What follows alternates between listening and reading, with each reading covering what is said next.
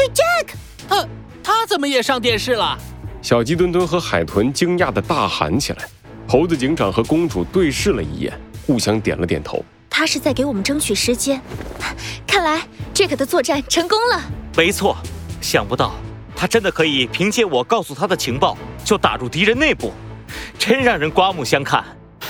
啊，那么自我介绍完了，我来说一说我们虎鲸大人的优点，希望大家到时候呢都可以为他投上宝贵的一票。这要说咱们虎鲸大人呐，我要用一句诗来形容他。电视里，海龟开始了他的长篇大论。猴子警长捏紧了拳头，看向房间里的众人。海龟给我们创造了宝贵的机会，我们绝对不能辜负他的努力。公主，这些动物你可以找到吗？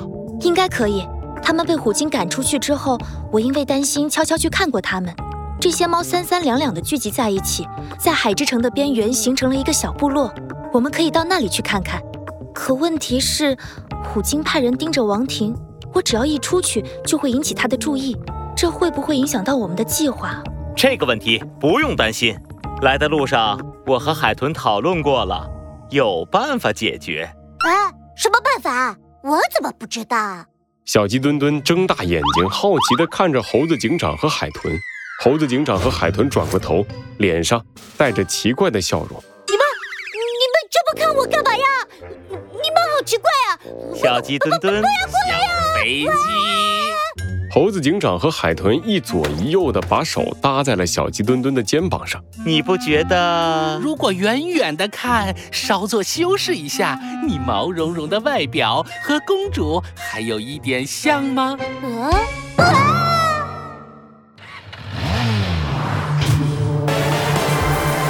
罪恶藏在谜题之下，真相就在推理之后。猴子警长探案记。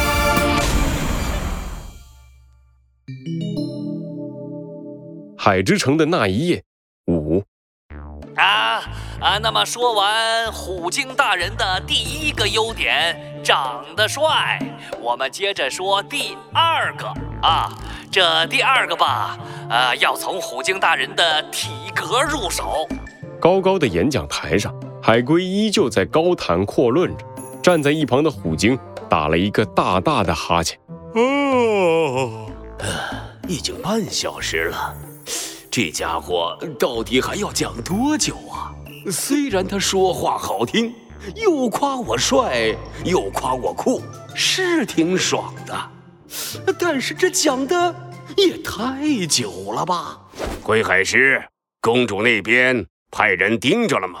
哎，大人，您放心，就算其他地方人手不够，公主那边我们还是派人牢牢盯着的。只要她一走出房间，我们马上就会和你汇报。好，干得不错，谢大人夸奖。不过使者讲的确实有点久了，要不要我去提醒他一下？算了。再等等吧，让他再夸会儿。虎鲸大人的威武啊，可以从三个方面论述啊。首先，哎，猴子警长他们搞定了没有啊？我已经快没词儿了呀！再昧着良心夸虎鲸，我就要夸吐了。讲了这么久，也没人来给我递杯水喝，渴死我了。这位先生，不好意思。我想打断一下你的演讲。一个熟悉的声音突然响起，海龟疑惑地低下头，发现是一个把全身都藏在斗篷里的瘦高身影站在演讲台下。哎哎，这位朋友怎么啦？哈，也没什么，就是我想说，你讲的东西实在是太无聊了。你没看见我周围的这些记者都快睡着了吗？哎，不是不是，我们没有。虎鲸大人，你可别听他乱说，像是要撇清关系一样。瘦高身影周围的记者飞快地散开，不过记者的本能还是让他们举起了手里的摄像机，对准这个瘦高的身影。所以，我决定给大家讲一点更有看头的东西。哦，你要说什么？海龟的眼睛亮了起来。突然到来的瘦高身影，让他的心里充满了期待。这个声音越听越耳熟。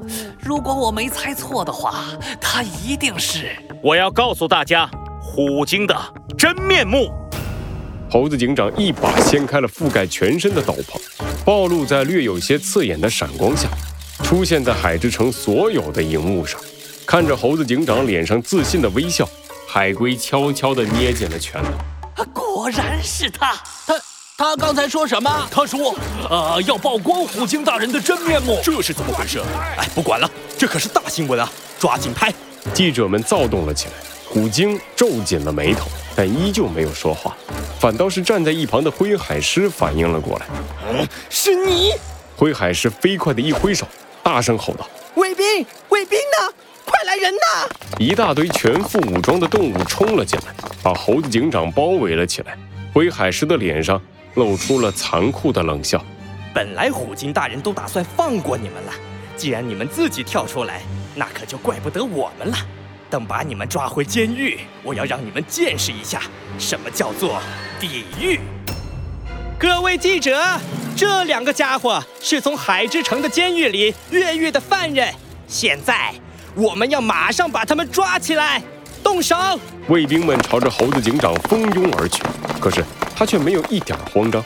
猴子警长站在原地，淡定地说道：“这么急着抓我，莫非是心虚？不过……”即使把我们抓起来也没有用。在来到这里之前，我已经把关于虎鲸的真相写了下来，交给了我的伙伴。只要我没有定时联络，他们就会替我们公开真相。大胆！你你竟敢威胁虎鲸大人！威海狮的话还没说完，海龟就抢先一步冲了上去。我告诉你，说话是要讲证据的。如果你没有证据，还敢胡说八道，那你就是在诽谤虎鲸大人。没错，是匪吧。使者，您让让，我先把他抓起来。海龟挡在猴子警长面前，拦住了急轰轰往前冲的海狮。哎，别急，这种家伙呢，虎鲸大人想必也见多了。啊，不过要是就这样直接抓起来的话，难免有人会说是因为虎鲸大人心虚，会对虎鲸大人的名望产生不好的影响。而且啊，这可是全海之城都在看的直播，如果虎鲸大人真的受到了影响，你担得起责任吗？